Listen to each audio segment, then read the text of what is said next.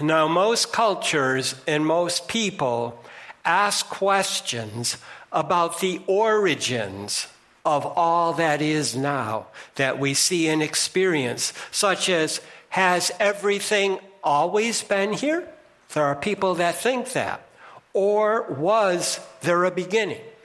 And if there was a beginning, did everything happen all at once, or was there a certain order of things coming into being?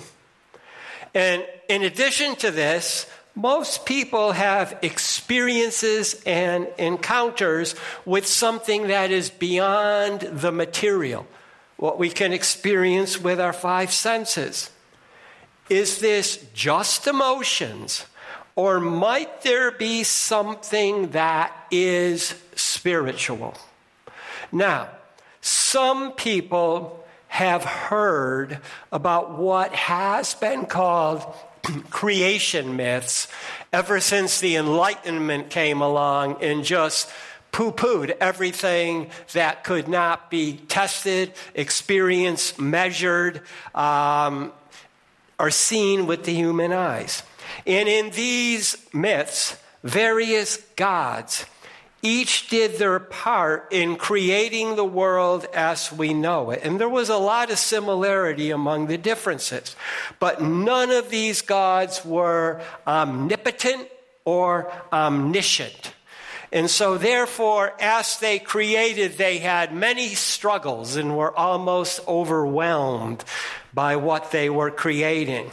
And their greatest efforts came as they tried to subdue a primordial sea that was characterized by chaos, both from storms and other things, and was filled with all kinds of sea monsters to be overcome. And I read a book this summer with two whole chapters describing all of this. This was how people thought in the ancient world, and some people even today. But in the last three centuries, starting late in the 19th centuries, scientists have discovered that without a doubt, there was a moment of creation from nothingness when all the molecules of the universe instantly came into being. And then over time, these were formed into what we can see and observe now. There was a time when all of our planet was underwater, but then land emerged and the sea became distinct. Fresh water emerged on the land and the water cycle began. Then various animal species emerged from the sea, the air, and the land, and finally people came into being. These can all be figured out by formulas and observation. This is what happened. Now, I'm going to add something in here. I had a friend at work who was watching Stephen Hawking on PBS in the 80s, and he says, I know exactly what happened, but it's way beyond me why it happened? Well, we know, Scripture tells us, this is the order of events the true God revealed to Moses on Mount Sinai, and we heard portions of it read this morning in what we call Genesis 1 and 2. Moreover, if you go to the prophets, the wisdom books, and the Psalms of Scripture, God gave us more details about creation, and I'll explore some of those. And now, just 2,000 years ago, the Word who created all that there is came to the world that He created as a human being. John 1, and we heard the beginning of that long introduction to Jesus. And He revealed more about God's creation. We call it the Gospels. That's what He did on earth. But then the New Testament, the letters written to people who believed in him, and finally he revealed himself to John in the last book of Scripture. So now let us look closer at our text from both Genesis and the Gospel of John. So, first of all, Genesis, we can just sum it up this way God created everything by his word. And, and, I don't know if we're so used to it, that's just words to you. But if we really think about it, it is amazing. So, in the first paragraph that we had read to us, from the confusion of the land and the darkness of the deep waters, God spoke and he brought order. So let's look at it verse by verse. In beginning, created God the heavens and the earth. People of the one true God, there's all kinds of false gods. The one true God initiated creation as something new. There's a unique word for create in Scripture, only used of God. Okay? Only God creates this way, something out of nothing. Humans create, and we have creativity, but it always shapes something out of what already exists. God, on the other hand, creates out of his sovereignty and absolute power while our human creation depends on him and what he has created. That's very important. Continuing on in the next verse, and this is a heavy verse, and there's been many books written about this verse. And the earth was confusion and empty, and darkness upon the face of the deep. And the Spirit of God was hovering upon the face of the waters. So now we're introduced to the Spirit, the Holy Spirit. He is of God and distinct from God. And we're told the Spirit is hovering over the waters. And now we have an example again of Hebrew poetry with repetition and variety, okay? After describing the earth, notice the similarities and differences upon the face of first darkness upon the face of the deep. Second, the Spirit of God upon the face of the waters. So remember, at this time, although they're talking about the waters, the earth is formless and void. And this would also suggest that the waters that are parallel to darkness were also chaotic. Okay? Chaos was reigning on the surface. And darkness, interestingly, is parallel with the Spirit of God. And this is obviously a contrasting parallel. In Hebrew poetry, there were similar parallels and opposite parallels. And this would suggest then that God is about to do something with the darkness, and He does. Continuing on with the next few verses. Then God said, There will be light, and then there was light. Then God saw that the light was good. Then God divided between the light and between the darkness. And then God called the light day, and the darkness he called night.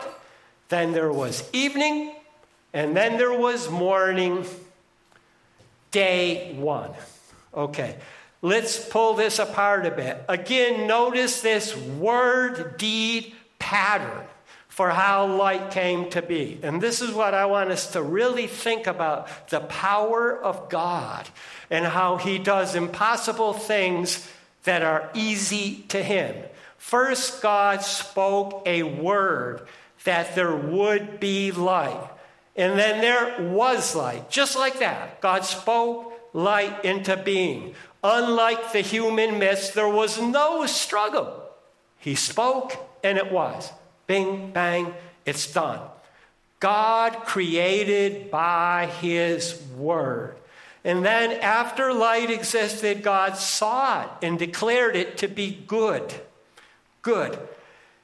This is also part of His creation pattern speak, do good.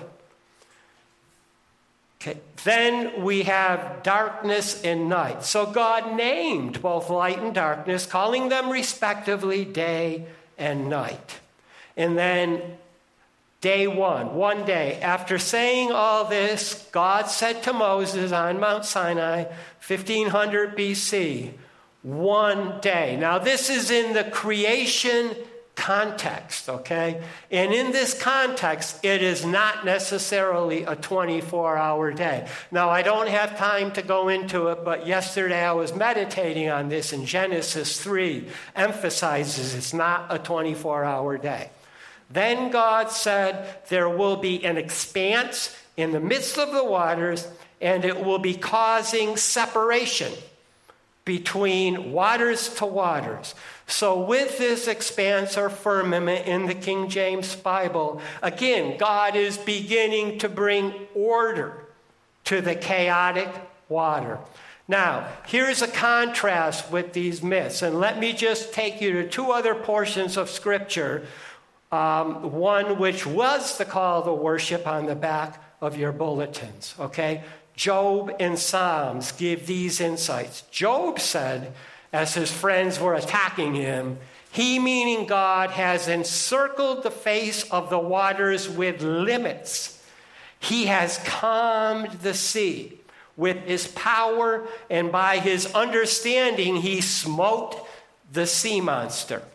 And then the prophet Asaph, who wrote Psalm 74, wrote this Thou didst divide the sea by thy strength, and thou shattered the heads of the dragons upon the waters, and thou crushed in pieces the head of the large serpents. Okay? So, all these things the human myths talked about, which had a grain of truth to them, but which had this tremendous struggle, it was nothing to God. Scripture tells us he spoke, it happened. No sweat.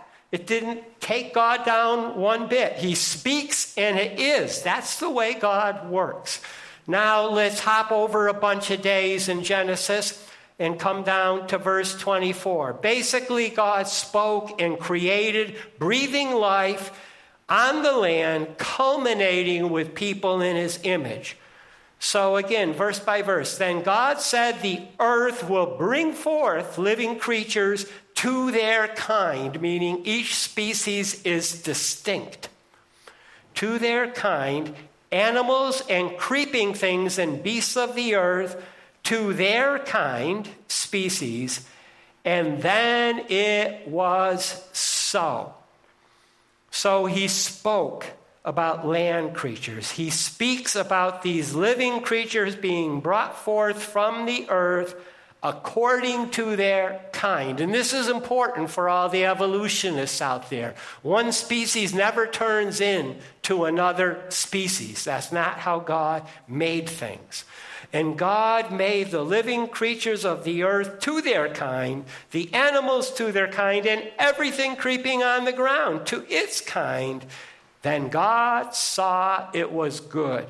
So he makes land creatures. Once again, God creates by his word, and then the deed follows the same way he did in creating light. But now he's making living creatures from the earth by his word. This is how land creatures came to be, and all creatures. God created by his word. And then, just as the light was good, so is every living creature that God made good. And then God said, We will make Adam in our image, according to our likeness.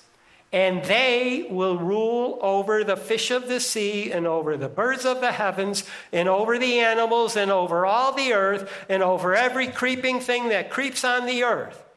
Then God created Adam in his image. In the image of God, he created him, male and female, he created them. Now, let's look at a few important things here. And, you know, I, I, read all kinds of ink spilled on what it means to be the image of God. Simply and biblically, image means only one thing an image is a representative of something or usually someone. That means human beings were created to be God's representative, God is spirit, on his physical earth, his physical creation. To be in his image means we were to execute his will as physical beings in his physical creation. That's what in the image of God means. Okay? And then they were to rule as stewards under God and dependent on him. Read Psalm 8, it beautifully describes that. Now, notice both men and women he created, male and female, them are in the image of God, created together by his word. God created by his word. And then God blessed them. Then God said to them, You all must be fruitful, multiply, fill the earth, make it subservient and you all must rule over the fish of the sea, over the birds of the air, and every creeping thing rule over upon the earth. And now he blesses them. This blessing completes the three major parts of creation God speaks it by his word, God does it, it's good, and he blesses it. He blessed the man and the woman. Now, Here's our challenge, people. As I've gotten this far into the creation story and all the way to the end of the things that God physically created and explained to you what it means to be in His image and what He expects of us, people, and, and, and I'm guilty of this, okay? I don't do this. I live most days not even thinking wonderful thoughts of God. But we must be amazed and overwhelmed by the power and also the ease with which the true God created heaven and earth, bringing order out of chaos and then filling everything with life, including people created in his image, including us. All of this by his word to bless us Let's be aware of that. Let's be aware of how awesome God is and all that He has done and that we are a part of it. Let's be grateful. Let's live as people to be blessed. And then God saw all which He had made, and behold, very good. Then it was evening, then it was morning, day six. Notice the insertion of the extra adjective very. Very. With the creation of Adam or people, men and women in his image, God sees everything as very good. Now, we're talking about all of creation, and I couldn't help but think about Norma and the way she prayed. People, day six challenges all of us, all of us, to rule over God's very good creation as respectful stewards because God declared it all to be very good. Okay? Let us use it in an orderly way, in a way that is pleasing to God, not abusing it. Continuing on, then the heavens and the earth were finished, all the host of them. And when God had finished on the seventh day his work which he had done, then he rested on the seventh day from all his work which he had done. So after six days, God had finished all his creation, the heaven and earth, and all the host of, meaning everything that he filled them with. Excuse me for ending in a preposition. With nothing more to do, God took a Sabbath rest on the seventh day. And then God blessed the seventh day. Then he made it holy because in it he rested from all his work which he had created, that which God had made. God blessed the seventh day when he rested from all his creation work which we, he had finished, and he made it holy as he is holy from Leviticus. And now let us uh, turn to the introduction to the Gospel of John, which complements this. In fact, everybody who knows the Bible knows that John 1 is parallel with Genesis 1. The Word has been eternal with God, and through him everything came into being, and life was being in him, the light of people. Okay, and there's two portions even to these short verses that we read. And this is the most heavy theological one. And this is where I learned something awesome to my little logical mind this week. In beginning, the Word was already being God, and through him all things came into being. So let me read it to you, literally translating the Greek. In beginning was being the Word, and the Word was being with the God. God was being the Word. Same was being in the beginning with the God. I realize this is beautiful poetry, four lines. And what we have here is repetition with variety. We are given four beautiful clauses of equality. The verb of being equals. You can put an equal sign in there in a logical formula with four nouns, and they are complementary chiasms in different but intriguingly related formulas. And I won't go into it, I won't try to describe it without words and without a blackboard. But I will have posted on our website by the end of the week all of the logic of it if you want to go there and look at it. But now just listen to the words and here they are. There's two main truths the Word with the God. We're told in beginning, that is just before the moment of creation, the Word was with the God. Skip a few clauses, same, meaning the Word. In beginning with God. So, what does this say about the Word? The Word is God, equal. But the Word is with God, meaning face to face with God. And we can't be face to face without being separate or distinct. Okay? And then let's emphasize it the Word is God, and God was being, is, that is, the Word. So, equal signs work both ways. In Greek, it says God is the Word. Okay? Now, don't let a cult fool you.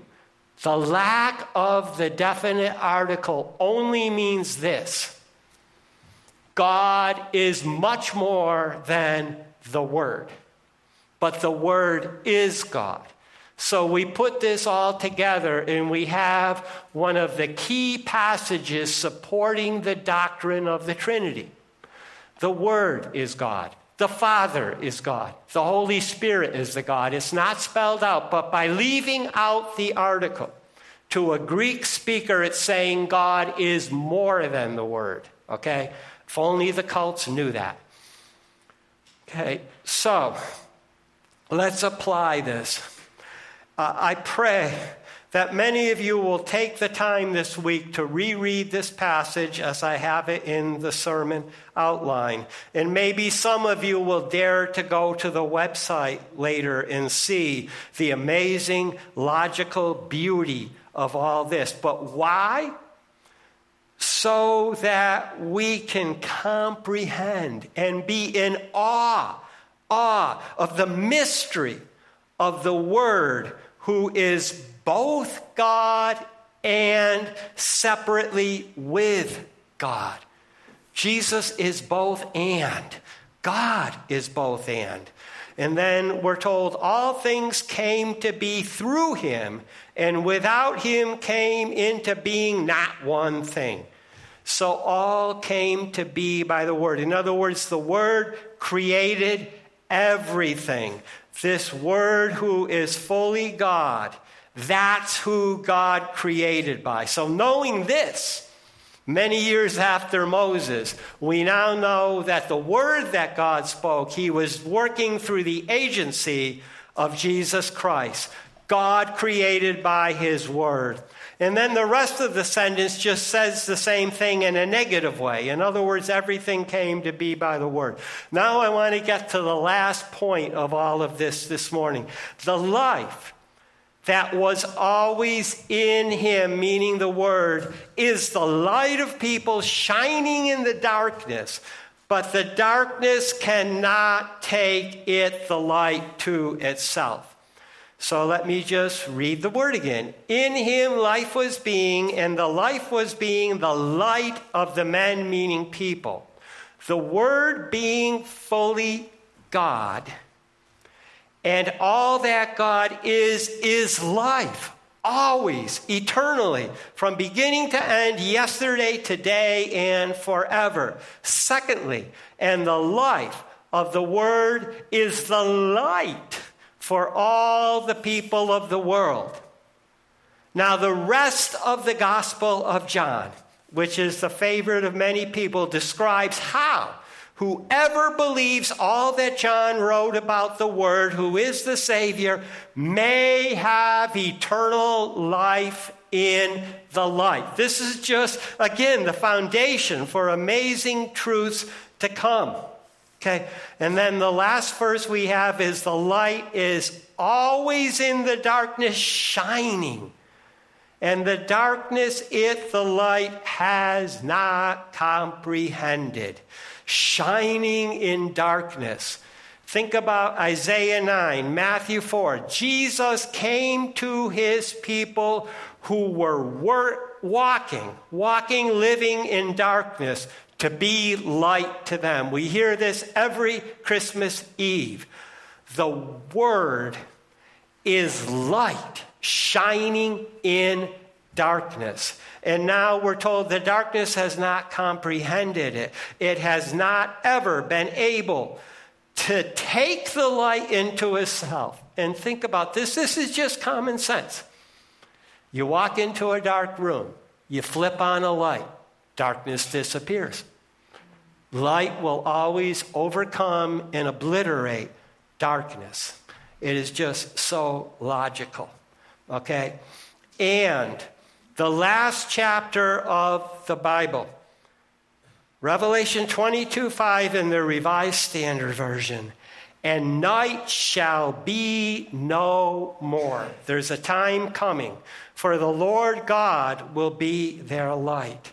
So, what do we do about this? It was in my prayer. We were talking about it before we went live and began worship. We must bring the word who is life, the light of people to people still in darkness. And we can do this because darkness can never comprehend and cannot seize the light or the people of light. We can't lose people, but we're in what is theologically called the now and the not yet. Yes, Jesus came a first time, but he hasn't come a second time to complete everything. So, darkness will still be here until Jesus comes. But Jesus came, and I'm going to give you three quick scriptures so people do not have to stay in darkness. John 12 and he will shine on those living in darkness. Zechariah's prophecy at the birth of his son John, who would point people to Jesus. And finally, because in him the darkness is passing and the light is now shining. 1 John 2 8. It's all true. So, after God created everything, the land and the seas were chaotic, but God spoke and brought order and distinction to land and sea. Then he spoke and made living creatures in the sea and sky and on land, and he finished by creating people in his image.